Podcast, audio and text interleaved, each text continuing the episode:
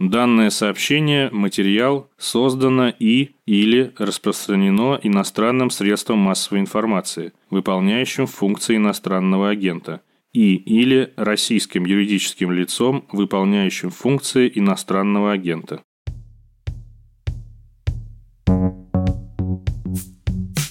Привет! Меня зовут Артем Ефимов. Это Deadline, подкаст «Медузы» о том, как профессия репортер превратилась в запрещенную профессию, читателей в подписчиков, а это заметка в данное сообщение. Десять лет назад Олеся Шмагун работала специальным корреспондентом «Вилладжа», тогда маленького издания о московской городской жизни – Пять лет назад она в составе большой международной группы журналистов получила Пулицеровскую премию за Panama Papers – расследование об офшорах мировой элиты. А в прошлом году она, наряду со своими коллегами по изданию «Важные истории», была объявлена физическим лицом иностранным агентом. В некотором смысле идеальная карьера российского журналиста начала 21 века. Когда я работала в Вилладже, это было супер прекрасное время. Для меня этот период моей работы, он такой же важный, как, я не знаю, как расследование про Путина, потому что мне кажется, что тогда мы делали очень крутую журналистику, и это была городская журналистика, но тогда вся жизнь, на самом деле, мне кажется, и происходила как раз там, в городе, в Москве, там сменилось правительство, мы писали не только тест-драйвы велодорожек, да, и рейтинг бургеров составляли, но и очень э, внимательно следили за политической жизнью, которая в городе реально происходила. То есть, мне кажется, если у журналистов вот за последние 10 лет и был опыт какого-то участия в политике, то это было тогда, в 2012 году, в изданиях типа The Village. Мария Борзунова была судебным корреспондентом телеканала «Дождь», ныне иностранного агента.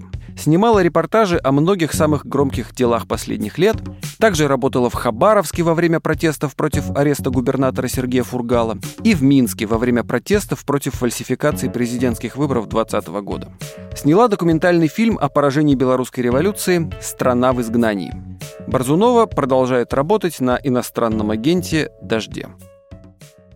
У меня внеплановый первый вопрос. Так. Ты зачем ездила на тренинг Красного Креста, который готовит журналистов к работе в горячих точках и во всяких стрёмных местах? У тебя какие-то планы?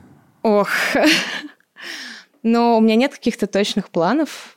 Просто, например, в прошлом году я оказалась в Минске и провела там э, сколько, полтора Не ожидая, месяца. что он станет горячей точкой. Не ожидая, что он станет горячей точкой, да. И на самом деле ты никогда не знаешь, где ты можешь оказаться и что там будет происходить. Угу. То есть горячая точка сейчас это такое понятие, но вот Минск был горячей точкой. Ну, пожалуй, да, наверное. Ну, вот и ответ. Софья Гройсман поступила на журфак МГУ летом 2011 года. А уже зимой случились протестные митинги на Болотной, которые, по ее собственным словам, изменили ее жизнь. Потом она работала на «Дожде». Снимала репортажи про фестиваль варенья и про детей-сирот. Потом перешла в расследовательское издание «Проект» в качестве специалиста по социальной журналистике. Ныне проект – закрытая нежелательная организация, а Софья – физическое лицо, иностранный агент. Я родилась в городе Новосибирске, и там же училась в школе, и у меня довольно скучная история моего прихода в журналистику. В восьмом классе я пришла в школьную газету, потому что там были клевые ребята, как мне казалось, они были одиннадцатиклассники, и мне хотелось с ними дружить. И у меня там была рубрика сначала про моду. Я рассказывала, кто лучше всех в школе носит школьную форму. Тогда же я ездила в Орленок, привозила оттуда материалы в духе «Это тот самый лагерь, куда приезжали первые лица государства Дмитрий Медведев, Владимир Путин. Но где-то классе в десятом, в одиннадцатом в моей жизни появились небезызвестные журналы «Большой город», их стали привозить в Новосибирск, журнал «Афиша». И где-то тогда же, а, значит, еще тогда можно же было смотреть абсолютно бесплатно на компе телеканал «Дождь». Я вела блокноты в 10-11 классе и таскаю их с тех пор, значит, за собой, чтобы следить, значит, за тем, как я развивалась. И вот, значит, я смотрела телеканал «Дождь» и буквально выписывала в блокнотик, значит, умные мысли. Умные мысли были в духе. Медведев не очень. Чечня, двоеточие, сто процентов Единая Россия. Республика на откуп. Ну, то есть э, я оттуда, значит, почерпнула, да, что вот в Чечне не все в порядке вот, в 16-летнем возрасте. Это вот к вопросу о влиянии всех этих, значит, медиа и телеканалов на подрастающее поколение. В общем, где-то в одиннадцатом классе как раз у меня появилась прям голубая мечта о поступлении на факультет журналистики МГУ. Это сейчас это какая-то, знаете, такая уже будничная штука, все поступают и так далее. У нас не принято было поступать на факультет журналистики, у нас вообще не принято было уезжать в Москву, например, учиться. Я единственная... Но в Новосибирске же крутейший университет было ощущение, что работать в тех медиа, в которых я хочу работать, вот эти все дожди, значит, афиши, большие города, было возможно только если ты уже оказался в Москве, оказался где-то поближе к этим редакциям. Ну, то есть меня, правда, вели вот эти вот э, редакции, скажем так. Десять лет назад для большинства молодых журналистов работа и мечты были не коммерсант, не ведомости и не лента.ру, а «Вилледж», Маленькое издание о московской городской жизни в составе маленького, но страшно модного издательского дома at Media. Тогда у всех на устах было слово «хипстеры». В «Вилладже» этого слова избегали. Главным прилагательным было «городской». Оно означало не просто местонахождение, а принадлежность к новой культуре. Забавно, что тогда это прилагательное в кратчайшие сроки претерпело ту же эволюцию, что французское «буржуа». Рассказывает Олеся Шмагун. У меня было тогда интервью с директором генплана. Вроде как мы давно просили это интервью. Это была самая закрытая э, институция в Москве. Но вот в какой-то момент они зовут меня на интервью, и я прихожу туда как, ну, вот представитель такого, как это называется, э, криаклы нас тогда называли, mm-hmm. хипстаты, и начинаю задавать все вот эти наши, ну, в общем, повесточные вопросы. А он отвечает в режиме робот-чиновник, который вообще не может говорить по-русски. Ну, то есть и отвечает полнейшую чушь, но при этом такую чушь, которая, ну, в интервью будет прекрасно смотреться, как вот интервью с э, бюрократом. И я очень боялась, что потом на так называемом согласовании интервью все цитаты порежут, уберут бюрократический ужас. И я отправила это интервью, чтобы они посмотрели цитаты, и они мне вернули интервью практически абсолютно неправленным. И я была дико счастлива. Мы его опубликовали. Оно тоже вызвало какие-то, по-моему, отклики живые. И спустя буквально пару недель его уволили. Или он сам ушел в отставку. Я не помню, как это оформлялось. Но если представить, что это было бы на каком-то федеральном уровне, то, я думаю, ну, все бы согласились, что это гигантская журналистская удача. Ну, то есть ты прям думаешь, что его уволили, потому что он выглядел глупо в этом интервью? Нет, ну, конечно, нет. Просто скорее совокупность факторов, да, и вот э, мы, как журналисты, как медиа, чуть-чуть где-то поспособствовали и, в общем, внесли свою лепту. Потому что, ну, мне вообще не близко это представление о том, что вот журналистика меняет мир, да, даже если взять самые громкие какие-то скандалы мирового уровня, да, это всегда совокупность факторов и совокупность институтов, потому что, ну, сами по себе журналисты, ну, они просто пишут заметки, статьи, они не снимают э, людей с должностей. Мария Борзунова. Как тебя занесло в эту, ну, для начала в эту профессию? А, очень случайно. Потому что еще в конце школы я вообще не собиралась становиться журналистом. Я вообще не понимала, кем я хочу быть. Но я из семьи врачей, я подумала, вот я буду ветеринаром. Я училась в химико-биологическом классе, а потом а, моя знакомая, которая училась на журфаке МГУ и закончила мою школу, она пришла к нам, открыла кружок по журналистике. И я там за компанию в него пошла. Он говорит, блин, ты пишешь классные тексты, тебе надо идти на журфак. Я такая, блин, почему бы не журфак? Я пошла на журфак, а потом, это просто надо еще понимать, это время 11-12 год, когда все бурлило в стране. Понятно, что я не хотела идти там в государственные СМИ, я хотела работать в независимом СМИ. Случайно меня занесло на телеканал «Дождь». А что значит случайно? Ну, буквально случайно, потому что независимых СМИ оставалось очень мало. Ну, уже тогда, на самом деле. Все были под ударом, так или иначе. 14 И у меня друг стажировал, нет, уже работал на «Дожде», мой одногруппник и мой лучший друг. И мы сидели в «Маяке». «Маяк» — это было культовое кафе в Москве на Большой Никитской, в здании театра Маяковского. В конце нулевых, начале десятых там по пятницам собиралась московская богема. Актеры, художники, музыканты, журналисты. Страшно много пили, курили, плясали, дрались. Веселое было место. Закрылось. Я говорю, слушай, очень хочу попробовать работать на дожде. И в этот момент э, в «Маяк» зашла Маша Макеева, которая была заместителем главного редактора на «Дожде». И он нас познакомил. Но вообще, на самом деле, все удивляются, когда я рассказываю, что в первую очередь на «Дожде» я сидела на ресепшене. Потому что когда случился блокадный опрос, я думаю, что многие его помнят, когда дождь начали отключать. «Дождь» регулярно проводил интерактивы в соцсетях, голосование по теме эфира. И была у него программа «Дилетанты», исторический научпоп, производимый совместно с журналом «Дилетант». В январе 2014 года, в канун юбилея снятия блокады Ленинграда, очередной опрос в «Дилетантах» был сформулирован так. Нужно ли было сдать Ленинград, чтобы спасти сотни тысяч жизней?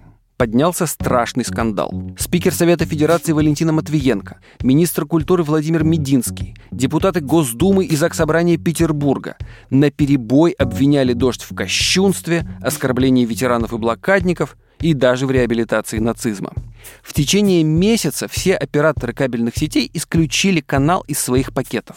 И «Дождь» остался только в интернете. Канал признал, что формулировка опроса была ошибкой но считал и продолжает считать, что это было лишь поводом. Властям не нравилась его информационная политика, и скандал раздули специально, чтобы дождь закрыть. И, собственно, нас, студентов вышки, попросили помочь, потому что там телефон просто не замолкал. Звонили каждую минуту подписчики и спрашивали, как на вас подписаться, где вас теперь смотреть, потому что дождь начали отключать. И я вот была тем студентом, который сидел на ресепшене и отвечал на эти звонки и объяснял в кадр не хотелось. Вообще не хотела. А как... Случайно вышла. А, а, так, еще одна случайность наша. Еще одна случайность. Ну, нет, не то, что случайно. Понятное дело, что когда я пошла на дождь, я понимала, что рано или поздно я, скорее всего, буду работать в кадре. Я просто не потому, что мне не нравилось, я просто думала, что у меня не получится. А первый раз я включалась, когда были новости якобы о выбросе сероводорода в Москве на НПЗ в Капотне, и просто Миша Зыгорь ко мне подошел, говорит, вот берешь Авивест, это такая штучка, э, чтобы выходить в прямой эфир. Э, берешь Авивест, едешь в Капотню и включаешься в новость. Я думала, что у меня там подкосятся ноги, я потеряю сознание. Ну, все угу. получилось. Я сказала, мне кажется, раз 15 слова сверхъестественное в этом включении. Я говорила, ничего сверхъестественного не происходит, потому что там реально не происходило ничего. Ну, то есть шли эти работники НПЗ, и я такая, ребят, что у вас тут? В общем, но все получилось. Да, Тихон, привет. Ну вот сейчас как раз за мной находится, находится этот нефтеперерабатывающий завод. По версии МЧС, действительно, здесь произошел выброс сероводорода, и поэтому пахнет даже в центре Москвы серой. Но лично я не чувствую какого-то сверхъестественного запаха. Я поговорила с местными жителями, которые говорят, что серой здесь пахнет, в принципе, всегда.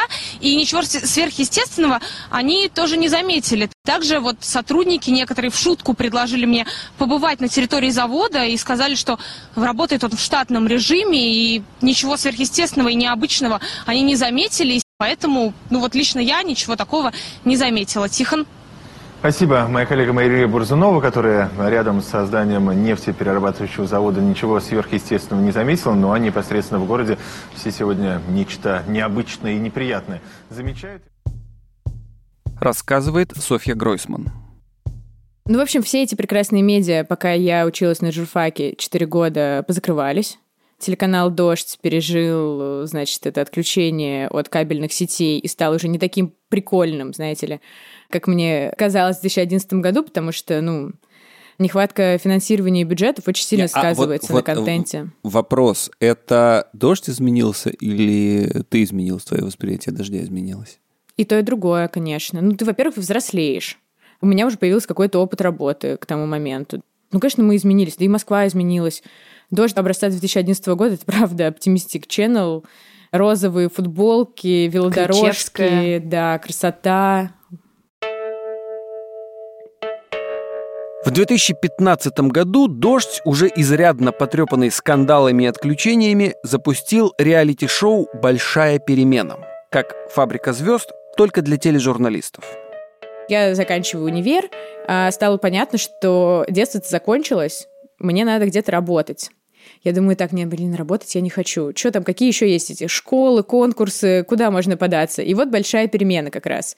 И, в общем, пошла оттуда то ли от скуки, то ли еще от чего-то, но, конечно, с большим высокомерием по отношению к телевидению. Я как бы никогда туда не стремилась. Это вот люди, которые лицом светить хотят. И эти, сколько мы там были, три недели, конечно, за это время ты чувствуешь этот наркотик прямого эфира. Все вокруг такие классные, профессиональные. И в целом, ну, какой-то азарт, потому что как только ты начинаешь участвовать в каком-то конкурсе, тебе, конечно же, хочется что-то от этого получить. Что ты, хуже всех, что ли? Кстати, из смешного, действительно, один из моих э, сюжетов во время тогда большой перемены был про фестиваль варенья. Ну а что, ну куда еще тогда отправлять? Ну это был ироничный сюжет про фестиваль варенья, как вы понимаете, не такое, что это.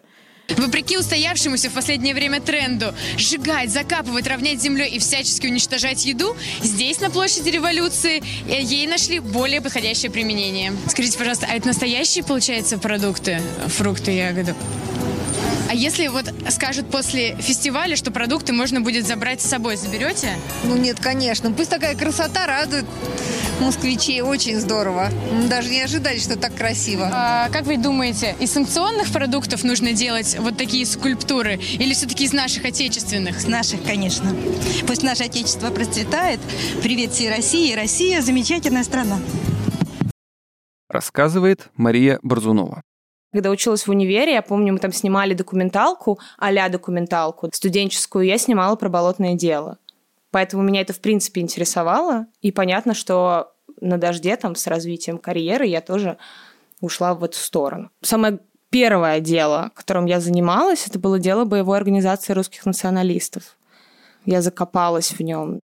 Боевая организация русских националистов, сокращенно БОРН, Неонацистская группировка, совершившая несколько убийств на рубеже нулевых десятых годов. Среди их жертв трудовые мигранты, активисты антифа, судья Эдуард Чувашов, адвокат Станислав Маркелов, журналистка «Новой газеты» Анастасия Бабурова. Члены Борна Никита Тихонов и Евгения Хасис в 2011 году получили, соответственно, пожизненное и 18 лет за убийство Маркеловой и Бабуровой. Лидер Борна Илья Горячев в 2015 тоже сел пожизненно. Ну, то есть я там сидела с этими материалами дела по ночам. Я ходила на суды, сначала по делу Борн, потом по делу Ильи Горячего, которого признали виновным в организации, собственно, Борн. Ну и вот как-то вот пошло. В том же 2015 году в Ростове-на-Дону судили Олега Сенцова, украинского режиссера, которого вскоре после присоединения Крыма к России обвинили в подготовке терактов. Виновным он себя не признал. В заключении держал голодовку – за него заступались Александр Сакуров, Андрей Звягинцев, Педро Альмадовар, Анджей Вайда. Мемориал и Amnesty International признали его политзаключенным. А мемориал ныне признан иностранным агентом и ликвидирован по решению суда за нарушение законодательства об иностранных агентах. Сенцова приговорили к 20 годам строгого режима. В 19 году его освободили в рамках обмена заключенными между Россией и Украиной. Я прям очень хорошо помню, как мы стояли в этом суде и слушали приговор. И несмотря на то, что все знали, что будут вот эти вот 20 лет, все равно ты когда слышишь это, все падает, как будто внутри обрывается. Мне кажется, что журналист будет лукавить, если он будет говорить, что вот мне плевать там на героев своих историй. Это касается не только судебной журналистики. Ну, то есть, в принципе, конечно, у тебя есть отношение какое-то к каждому там случаю, событию, про который ты рассказываешь. Просто дело в том, что ты там это вываливаешь зрителю или нет. Я там старалась не вываливать. Я очень хорошо помню после этого приговора как мы все вышли такие осаженные после этого, потому что там еще была сестра Олега, родственники, Кольченко, который второй фигурант. Но это было тяжело. Плюс мы еще следили за процессом плотно, да, и видели, что там приходит фигурант этого дела, который дал показания против Сенцова. И он приходит и говорит, меня пытали, и я оговорил Сенцова, меня заставили оговорить. Я там забираю все свои показания обратно. Ну, понятное дело, что ты как-то реагируешь на это. Ты же не бездушная какая-то машина. Другое дело, что со временем как будто ты там выстраиваешь броню какую-то, потому что ты понимаешь, что ты не можешь каждую историю переживать, так иначе ты сойдешь с ума. Говорит Софья Гройсман. Я в какой-то момент э, стала все-таки репортером, специализирующимся на социалке. Это были школы, больницы, образование. Но и надо сказать, что все-таки ежедневные новости это такая штука, где вообще нельзя ни на чем специализироваться. Я пыталась выбрать какие-то свои материалы дождевские, значит, не помню для чего мне надо было куда-то отправить. Я так смотрю, но у меня каждый второй материал о том, как прессуют сторонников Навального, как все плохо, кого опять посадили и так далее. Потому что суды, это, конечно, и вся правозащитная тематика всегда была моей ну, в том числе, потому что «Дождь» сам правозащитный канал. А я работала к осени 2019 года, там уже 4 года, и это было как бы такое первое серьезное место работы, и просто стало понятно, что, наверное, нужно куда-то двигаться дальше. Плюс э, осенью 2019 года «Дождь» уже переживал не лучшие времена, Наташа периодически Синдеева грозилась там закрыть канал, вот в таких обстоятельствах мы существовали. И тут как раз э, Ром Баданин, который на тот момент уже год занимался проектом, а до этого был год главным редактором «Дождя», и мы с ним были знакомы как раз по дождю, он позвал э, меня в проект заниматься их э, YouTube-каналом и снимать свои какие-то фильмы для YouTube. По закону приходится вставить. Издание «Проект» признано нежелательной организацией и закрыто, Роман Баданин признан физическим лицом иностранным агентом. Ну, то есть звучит просто как мечта корреспондента из ежедневных новостей есть возможность перейти туда, да, где у тебя есть возможность работать над своими большими фильмами. И причем мне сразу, как бы, прямо сказали, да, я не расследователь, я не занимаюсь как раз э, всеми вот этими темами. И Ром сказал, что у них как раз есть потребность именно вот в том, на чем я специализируюсь, да, то, что называется человеческие истории, рассказывание их э, языком, значит, Ютуба. И мне кажется, что мы просто за там а, первый же год запустили YouTube проекта просто в космос.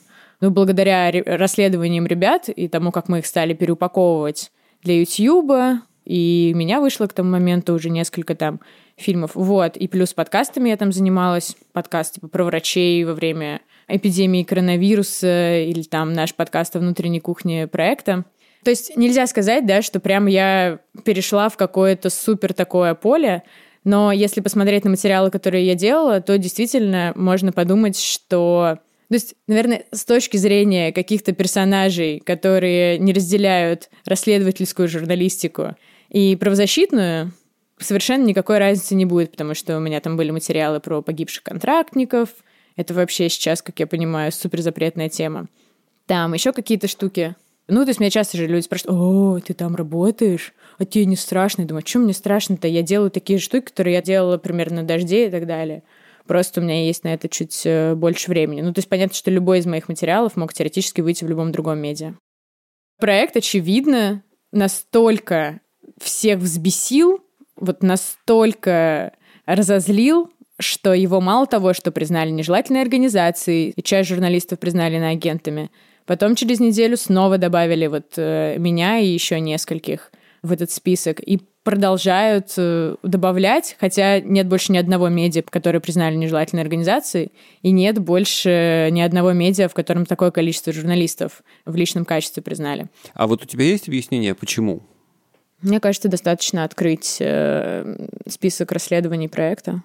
Но это главное объяснение. Таких расследований при всем я ни в малейшей степени сейчас не преуменьшаю заслуги и значимость проекта, но много кто еще делал. Э. Нет больше ни одного издания, которое бы делало расследование о связях э, Нарышкина со всякими разными персонажами. Нет ни одного больше медиа, которое рассказало о третьей небрачной дочери Владимира Путина, предполагаемой.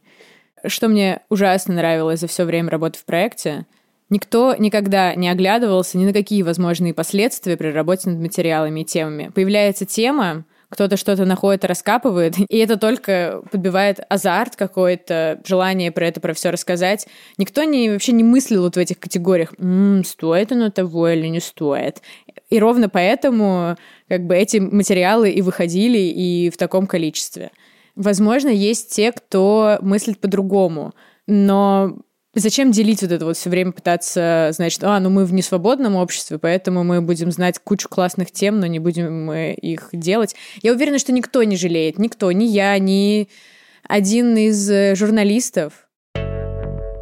Олеся Шмагун с 2015 года работает в Центре исследований коррупции и организованной преступности, по-английски Organized Crime and Corruption Reporting Center, сокращенно OCCRP. Это международное сообщество журналистов, в основном из Восточной Европы, которые специализируются на расследованиях трансграничной коррупции. Как ты оказываешься в OCCRP? Я случайно оказалась на семинаре в Риге, связанном с расследовательской журналистикой, которую проводил как раз OCCRP. Но при этом надо сказать, что, конечно, про OCCRP тогда не знал никто, наверное. Там уже тогда работали такие, ну, в общем-то, супер журналисты, довольно известные, Рома Анин, Рома Шлинов. Вы будете смеяться, но Роман Анин и Роман Шлейнов тоже признаны иностранными агентами. Они делали какую-то серию международных расследований в составе OCRP, но это все было, мне кажется, на довольно узкую аудиторию. Это публиковалось либо в «Ведомостях», либо в «Новой газете». И это сейчас новая газета все-таки расширила свою аудиторию. Мне кажется, тогда 10 лет назад все-таки это были немножко тоже не пересекающиеся сообщества, те, кто читает новую газету, и те, кто вот как раз интересуется там московской политикой, не знаю, как это назвать. Ну, то есть вот... Велодорожками. Ну, блин, нет. Я как раз хочу сказать, что есть люди, не будем использовать слово демшизажа, да, поэтому... ну, Хочешь, используй. Есть люди, которые интересуются прям вот жесткой политикой, а есть люди, которые, ну, вот стали, я не знаю, основной движущей силой 11-12 года протестов, да, вот эти революции норковых шуб, или как их еще там называли, революционеры с бумажными стаканчиками из-под кофе. Ну, то есть вот явно появлялась вот эта новая аудитория, которая интересуется политикой вот потому что, ну, для них это важно. Тогда, 10 лет назад, ну, про CRP, в общем, мне кажется, я могу смело сказать, очень мало кто знал в России. Ну, я не знал. Я тоже. Но когда они рассказывали про какие-то публикации, которые они делали, было понятно, что это что-то очень крутое, и вот такая вот как раз настоящая расследовательская журналистика, которой, естественно, я всегда интересовалась, и когда-нибудь хотелось мне к ней прикоснуться. И я, в общем, тогда особо нигде не работала, они сказали, что они ищут русскоязычного ресерчера. То есть им нужен человек, который будет им помогать с их расследованием, потому что часто они сталкиваются с какими-то документами, которые надо достать из России, какие-то бизнес-интересы их героев уходят в Россию. То есть, ну, нужен какой-то человек, который, условно, разберется, где что достать. Мария Борзунова с 2018 года ведет на «Дожде» программу «Фейк News», разбирает фейки и пропагандистские материалы федерального телевидения. На момент записи интервью на канал Fake News на Ютубе было подписано больше 390 тысяч человек.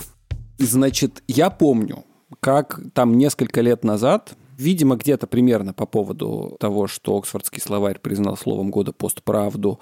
Угу. Это какой 16-й, по-моему, год. Там как раз около этого времени случился Трамп, Брекзит угу. и вот, вот это вот все остальное. И термин fake news в глобальном масштабе стал вот каким-то, собственно, феноменом. В какой-то момент журналисты в очередной раз, значит, решили всех научить жить. И вот, вот на сей раз давайте мы вас научим, как правильно, значит, новости читать, к новостям относиться и так далее. Fake news изначально это была рубрика в дневных новостях, которую вела Маша Жолобова. Я точно не помню, правда, кому идея принадлежала вообще такую рубрику сделать. Потом это переросло, да, в проект на Ютубе, потому что решили, что зрителям это было бы интересно смотреть, и что надо как-то расширять этот формат. Я-то там появилась позже, как раз когда запуск второго сезона, который продолжается до сих пор. Mm-hmm. Не знаю, но мне кажется, что просто это связано и с тем, что, в принципе, YouTube попер, и как бы людям э, нравится открывать YouTube, это такая альтернатива, да, сейчас и телеку, понятное дело, и э, много разных каналов появилось блогеров, которые так или иначе затрагивают политические темы, какие-то общественно-политические темы. И, собственно, fake news тоже в эту историю вписался отлично. Как ты себя при этом чувствуешь в роли, ну, с одной стороны, такого немножко телекомика, а с другой стороны, вот э, того самого человека, который, значит, сейчас я вас научу, как правильно читать новости. На самом деле, а, Мы очень стараемся, правда, это сложно, но вот от такого нравоучительного тона, о котором ты говоришь, избавиться, чтобы это не звучало так, что вот сейчас мы вас научим, вот смотрите, да, мы говорим, вот вам тут соврали, а вот это манипуляция. Но мы стараемся вот этот серьезный тон, что вот и пригрозить еще пальчиком, а я, я и Дмитрий Киселев, мы стараемся так не делать. Иногда это проскакивает, и мы срываемся в это, потому что все очень любят с серьезным лицом что-то говорить и поучать всех на свете. Но я, правда, тоже это не люблю, и я не люблю этот тон, в принципе. Ну вот я его тоже не люблю, но я себя ловлю регулярно на том, что я на него срываюсь. Ну да, у нас все в белом пальто и любят других поучить на самом деле. А вот э, скажи, пожалуйста, вот fake news, это зачем и насколько эффективно fake news в достижении того, зачем оно затеяно? Блин, это хороший вопрос, потому что изначально даже в концовке мы постоянно говорили, покажите это видео своим родителям, э, бабушкам и дедушкам. Ну, то есть у нас ну, был то такой есть это посыл. такая контрпропаганда. Ну, ну, ну, это разоблачение пропаганды. Мгм. Вот, все-таки. Потому что контрпропаганда, мне кажется, это Ну, смотри, немного что-то другое. а, вот разоблачение пропаганды, вот то есть это с несерьезным лицом решается какая-то серьезная задача, или Ну- это все-таки развлекуха? Мне кажется, это и то, и то. Ну, то есть, нет, понятное дело, что мы там, а, когда занимаемся этим, знаешь, так можно вообще, в принципе, по поводу независимой журналистики задать вопрос, а это все зачем? Да, ведь понятное дело, что условно дядечка, который каждое утро слушает Соловьева, он вряд ли потом пойдет посмотреть fake news на Ютубе. И это, правда, очень большая боль, о которой мы иногда задумываемся, что сейчас, в принципе, все так поляризовано, что люди, они вот те, которые слушают Соловьева, они очень агрессивно будут относиться к нам. И наоборот. Ну да, я, собственно, поэтому и спрашиваю про эффективность, потому что это ведь получается такая проповедь хору. То, что по-английски называется preaching to the choir. Когда ты пытаешься в чем-то убедить людей, которые на самом деле с тобой согласны. Ну, то есть, как бы ты рассказываешь про то, что Соловьев пропагандист людям, которые и так знают, Знают, что он что пропагандист, Соловьев и которые, пропагандист. в свою очередь, Абсолютно. слушают тебя не для того, чтобы, опять же, просветлиться, а для того, чтобы в очередной раз получить извне валидацию своей точки зрения, своего негативного отношения там, к тому же Соловьеву. Да, отчасти да. С другой стороны, у нас бывали там кейсы, когда там после программы Fake News внезапно какие-то случаи, они набирали обороты, там другие СМИ про это писали, и как-то все-таки это меняло ситуацию. Вот просто если я сейчас начну рассказывать, это будет очень долго. Вот. Э, Бывали случаи, когда мне там писали, ой, знаете, а я там вот показал папе, маме, и, а, собственно, они такие, о, блин, ничего себе. То есть, мне кажется, это все равно важно документировать. Panama Papers – это огромный архив документов панамского офшорного регистратора Mossack Fonseca, который утек в прессу. Утечка содержала документы обо всех клиентах компании и их офшорных сделках с 2007 по 2015 год. Это 2,5 терабайта данных. Первым к ним получил доступ Бастиан Обермайер из немецкой газеты Süddeutsche Zeitung. Поскольку в одиночку или даже силами такой мощной редакции такой материал невозможно осилить, поделились информацией с большой группой журналистов-расследователей из разных стран. Россию представляли Роман Анин, Мика Великовский и Олеся Шмагун. Спойлер, ныне все трое иностранные агенты. Значит, это был 2015 год, сентябрь. Мы работали с Анином над какой-то историей, и в какой-то момент он говорит, готовится большой проект, я хочу тебя к нему тоже подключить. Там будут участвовать журналисты из разных стран, там какая-то большая утечка данных, мы будем в ней разбираться. Это было в сентябре, где-то в октябре или в ноябре, по-моему, я участвовала в какой-то даже встрече, где были журналисты, собственно, которые дальше работали с Panama Papers. Я тогда как-то, естественно, ну, не знала, что из этого получится. Ну, будет утечка, будем что-то искать, может, что-то найдем. Мы просто сидели и механически пробивали имена разных э, российских политиков и государственных деятелей, потому что любое появление государственного деятеля в офшорах будет интересно и будет общественно значимой информацией. Это уже, в общем, ну, готовая история. Ну и помимо этого мы знали, что есть Ралдугин. Откуда знали? Кто нашел Ралдугина, это вопрос интересный, потому что я не знаю. Когда я пришла, уже речь шла о том, что там упоминается Ралдугин, Опять же, никто не мог себе представить пока масштабы, потому что было известно, что вот Ралдугин какие-то он там активы покупал. Сергей Ралдугин – это виолончелист и дирижер, солист Мариинского театра и художественный руководитель Петербургского дома музыки. Старый друг Владимира Путина, крестный его старшей дочери. Ему принадлежало несколько офшорных компаний, зарегистрированных в Моссак Фонсека.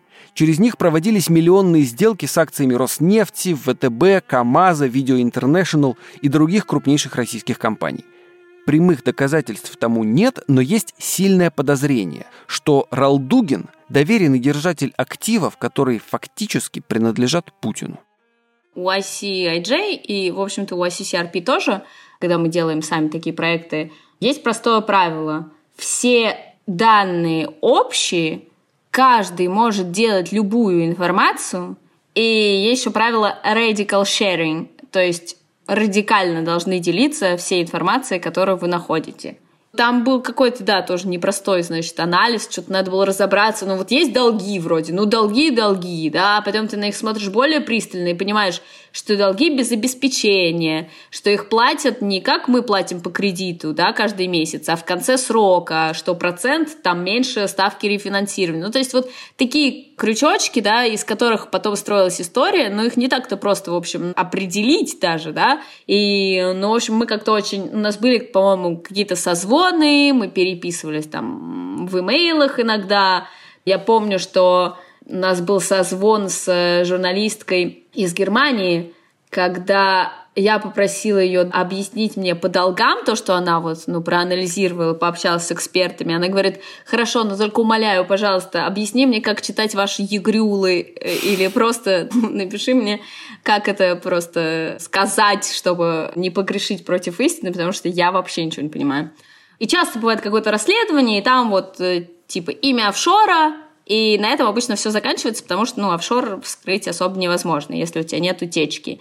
И вот такие какие-то новые события, или какое-то имя, знаешь, какой-то чиновник вроде сидит себе, не отсвечивает, и ты про него и не вспомнишь. Он там не депутат, не из администрации президента. А вот он сказал какую-то глупость, и ты такой, о, сейчас я тебя пробью. И ты идешь как бы его пробивать Panama Papers. В августе 2021 года две бывшие журналистки проекта Софья Гройсман и Ольга Чуракова, обе признаны физическими лицами иностранными агентами, запустили подкаст «Привет, ты иноагент». На меня самое большое впечатление произвел первый выпуск, который такой, он, вот слышно, что он еще такой, ну, не отработанный, что он с колес и там больше всего живой эмоции. И вот там главная живая эмоция, как мне, по крайней мере, показалось, заключается в том, что, слушайте, вот тут э, нам э, КАМАЗ кирпича на голову упал, и вот мы теперь пытаемся как-то что-нибудь с этим сделать. Вот правильно ли я понимаю, что как бы вы журналисты, когда с вами что-то происходит, вот есть такой вот как бы журналистский способ с этим справиться, это сделать из этого журналистику.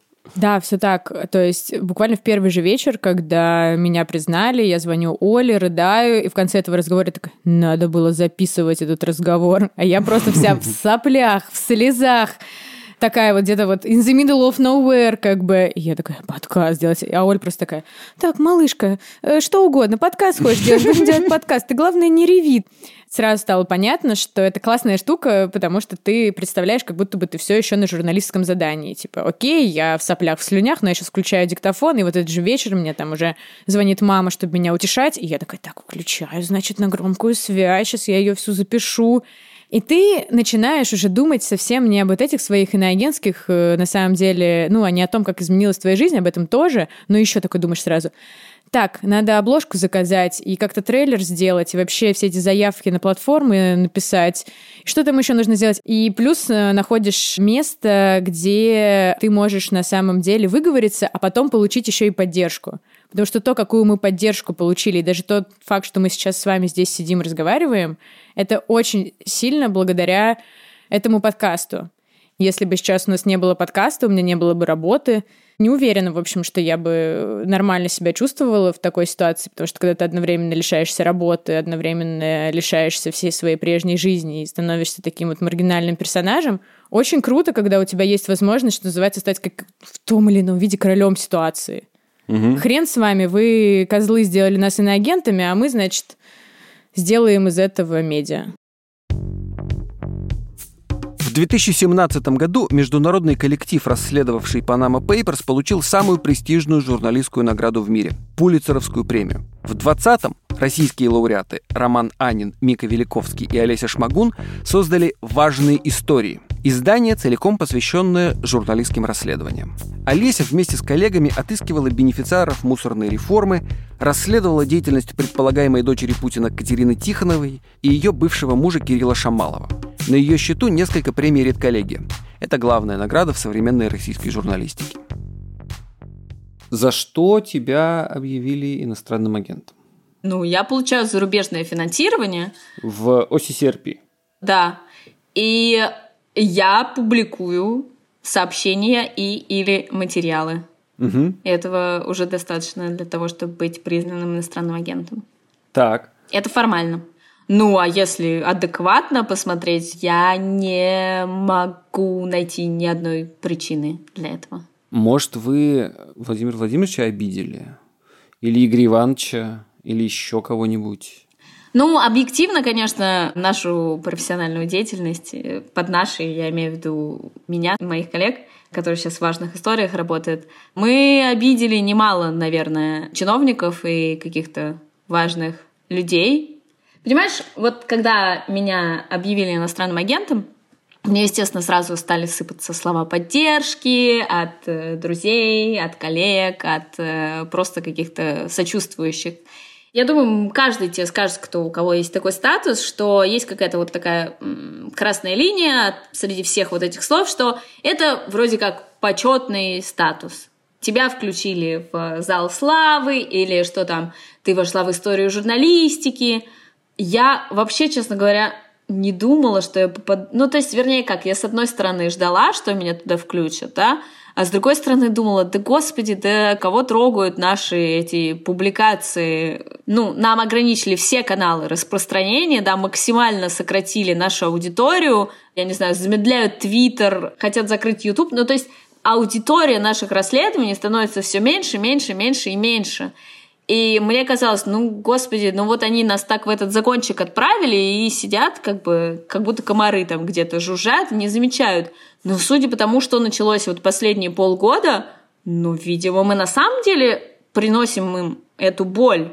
И это даже как-то, наверное, мысль, которая тебя согревает. Не потому, что ты хочешь быть таким значительным, а потому что ты как будто бы получил признание, что да, твои расследования, они там наверху всех реально достали, и тебя решили назвать за это иностранным агентом. Ну, другого логического объяснения тоже нет. Что тебя при всем при том мотивирует, если хоть что-нибудь еще мотивирует, и тебя, и твоих коллег продолжать всем этим заниматься, при том, что результатов э, не видать и, видимо, еще долго будет не видать? Я думаю, что те, кто продолжает заниматься журналистикой, просто ловят кайф от этого. Потому что это классно. Это превращается больше в какую-то такую личную историю, я не знаю, отработки скиллов, самоактуализации, да, то есть э, твоего способа, я не знаю, проявить себя вот в мире найти какого-нибудь чиновника и доказать, что он там что-то украл или какой-то закон не работает, да, или вот сейчас офшоры стали использовать чисто для отмывания денег, вот посмотрите, хотя задумывалась это как вполне легальная, ну, какая-то история. Ну, Скорее, я думаю, что это самая первая, на самом деле, мотивация. Это даже в тех странах, в которых э, что-то меняется, я все-таки не думаю, что это журналисты, вот они так прям сидят и думают, вот сейчас, типа, я делаю это для того, чтобы прям поменять мир. То есть, скорее, все равно ты этим занимаешься, потому что это дает тебе драйв, и тебе это интересно. Но когда ты видишь, что ты вложила в это так много усилий, и ты думаешь, какой классный ты сейчас продукт произвел, и тогда уже в этот момент тебе хочется, чтобы он что-то изменил, потому что это уже все, это твой ребеночек, который ты хочешь выпустить в мир, чтобы вот он уже какую-то реакцию запустил. И в этот момент, да, становится обидно, что типа, ну господи, ну я же вот полгода с этим возилась, я же я не знаю, я просила тысячу экспертов, чтобы хотя бы понять просто, что происходит, да. А вот я так все классно об этом рассказала, но, блин, что-то должно измениться. От этого. Ну, это демотивирует. А потом, наверное, у тебя появляется какой-то новый проект, новое произведение, которое ты хочешь своять и выпустить в мир. Ну, вот такой процесс происходит. То какая-то мотивация, то демотивация. Это на самом деле, ну, нелегко дается мне, например. Это на самом деле довольно сложная работа, это расследовательская журналистика, это ужас какой-то. Я думаю, что просто это очень у всех индивидуально, все с этим сталкиваются, каждый что-то для себя решает. Но вот я, например, на волне такого кризиса, в общем, оставила важные истории, потому что что-то как-то заколебалось. И как раз была сильно демотивирована тем, что все как будто еще и бесполезно, да, все так сложно, а еще и бесполезно. Но теперь мне что-то хочется что-нибудь новенькое сделать, запустить в мир и посмотреть, что какую цепную реакцию. В августе 2021 года, к первой годовщине президентских выборов в Беларуси и последующих протестов, Мария Борзунова сняла фильм «Страна в изгнании». Нет, ну я хотела в Минск, да. Ну, то есть, это, потому что Беларусь э, отчасти моя вторая родная страна. Я много времени в детстве провела в Минске, и я хотела туда поехать. Ни у кого не возникало каких-то опасений по поводу того, что это самое. Э, может быть, мы все-таки мужика туда пошлем. Я поехала на самом деле в 20-х числах августа, когда после 16 августа казалось, что все спокойно теперь что люди выходят, людей выходит очень много, их не бьют, э, их не задерживают, и поначалу, правда, так и было. Просто ну, потом то есть жесть ты поехала, снова типа, началась. на митинги. Ну, никто не знал. Надо было ехать. Там десятки тысяч были на улицах. И было понятно, что про это надо рассказывать, что такого в стране еще не было. И там весь Минск жил этим абсолютно. То есть я когда туда приехала, это было везде. Это было в баре, у тебя в баре заходит какой-то парень хромает, его друзья спрашивают, ты что, споткнулся? Он говорит, нет, я вышел с Окрестина. У тебя э, таксист э, на светофоре читает все эти протестные телеграм-каналы, у тебя все говорят и живут одним буквально. И было понятно, что про это надо рассказывать. Я, ну, то есть я слышала фразу не от главного редактора, а от другого коллеги своего, который сказал, что девочку, наверное, мы не отправим. У меня в этот момент загорелись глаза. Просто я думала, что я начну кричать. Красным цветом. Да. Вот, но нет, все равно меня отправили. Думала ли ты или сейчас думаешь ли, что вот там э, Белоруссия сегодня, это там Россия завтра или Россия уже сегодня? Ну вот, вот, вот это вот все. На самом деле нет. Во-первых, потому что того, что я видела в э, Минске, я никогда не видела в Москве на акциях. В смысле в целом... жестокости ментов? И, и такой жестокости, и такой солидарности среди людей. Такой любви друг к другу. Ну, правда, я не видела его у нас никогда. Тут как бы даже дело не в женщинах с цветами, да, это вот эта картинка, которую все видели, что вот они там ботиночки снимают и на скамейке залезают. Да дело не в этом. Дело в том, что у тебя в один день силовики разбивают а, дверь в кафе, чтобы достать оттуда протестующих и задержать их. И ты это видишь. А на следующий день у тебя сотни стоят под дождем в очереди в это кафе, чтобы купить кофе и поддержать людей. И вот такая вот всеобщая какая-то любовь друг к другу, несмотря на какие-то вещи, которые, может быть, разъединяют людей, я не видела такого у нас никогда. Как э, из э, всего этого получился фильм? В какой момент ты э, поняла, что надо или что ты хочешь снять и не просто там репортаж, серию репортажей, а э, сделать именно фильм? было понятно, что к 9 августа надо что-то делать. Ну, то есть э, надо понимать просто, что когда началась Беларусь, я вот в нее нырнула, и даже когда я вернулась потом в Москву, я не вынырнула. Но первое время у меня вообще, даже когда я вернулась, у меня основными источниками новостей были именно белорусские сайты новостные. То есть я следила за новостями, что там происходит. Намного больше, чем что происходит здесь. И к 9 августа, да, мы обсуждали, что надо по-любому что-то сделать, какой-то итог этого года подвести. И было понятно, что ситуация в Беларуси очень сильно отличается от того, что происходило там в прошлом году. Ну, то есть очевидно. очевидно, спокойно там работать. Ну, то есть я не могу сказать, что в прошлом году я работала там спокойно, но все-таки даже так, как я работала, не получится. Аккредитацию получить сложно, если не сказать невозможно сейчас для работы в Минске. А работать, как работали многие журналисты из подполья, тоже невозможно сейчас. А, я миллион раз запрашивала аккредитацию. Вот мне дали ровно один раз в июне этого года на несколько дней, когда была вот эта пресс-конференция, на которую привели Протасевич.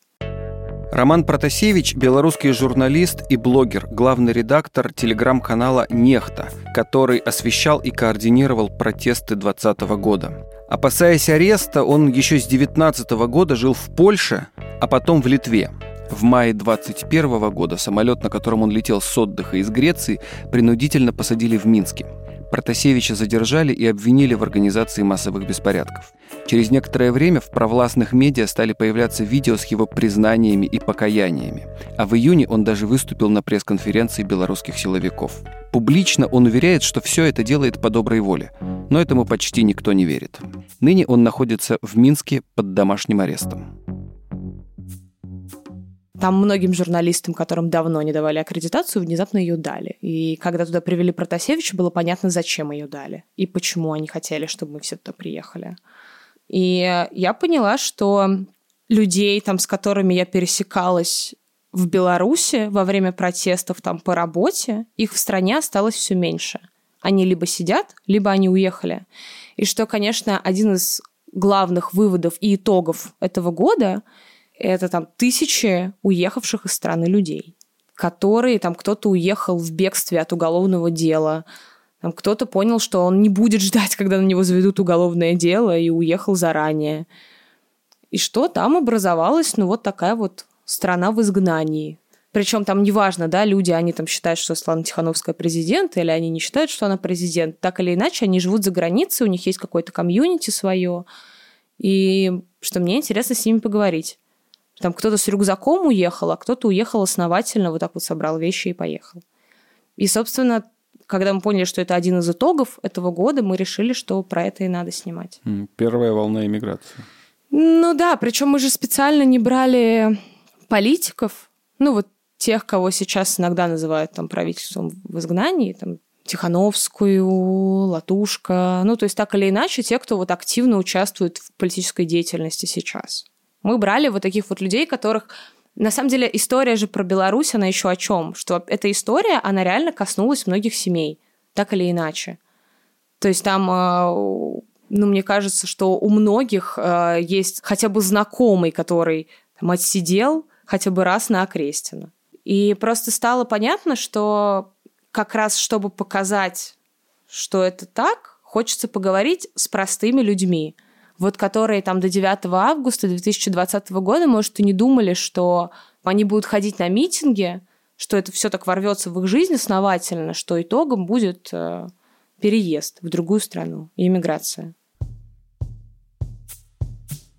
Говорит Олеся Шмагун. До вот этой все атаки на прессу, у нас же какие были, на самом деле, главные баталии между журналистами и Навальным, между активистами и журналистами. Активисты постоянно требовали от журналистов, будьте более радикальными, будьте активистами, ваша журналистика — это все глупости, да, это сказки какие-то, в которые вы верите. Ну, как будто бы в России нельзя быть журналистом, а журналисты вроде как пытались сказать, нет, вы что, типа, еще можно, пока можно. И получается, что как бы нас как будто подталкивают все к более радикальным методам, которые журналистам вообще не, свойственны. То есть нам запрещают заниматься профессией, а с нашими скиллами кем мы можем быть? Ну, видимо, активистами, чего очень бы не хотелось. И, в общем, это очень грустно, потому что, ну, как бы это такое бумерство, да, что как будто бы политика — это все игра с нулевой суммой, а не возможность сделать какой-то вин-вин, который будет всем более-менее как-то немножко выгодно. Ну вот. Софья Гройсман. У русского общества за последние там лет 20 выработался набор каких-то рефлекторных реакций, когда происходит какой-нибудь надо там петицию, надо марафон на дожде, по возможности надо какой-нибудь там митинг, пикет, э, потом всех повязали, потом пикет в поддержку тех, кого повязали на пикете, ну и так далее. Есть ли у тебя какие-то представления о том, что и как со всей этой историей про иноагентство еще можно сделать, помимо этих рефлекторных реакций? Ну, я тоже ощущаю, конечно, это вот всеобщее бессилие, да, мы все его ощущаем, мы все чувствуем, что нас давит танк, а мы как бы машем ручками из-под него, и все это выглядит, ну, как нам кажется, да, недостаточным, жалким и всяким таким, но в то же время, ну, как бы все это тоже очень важно.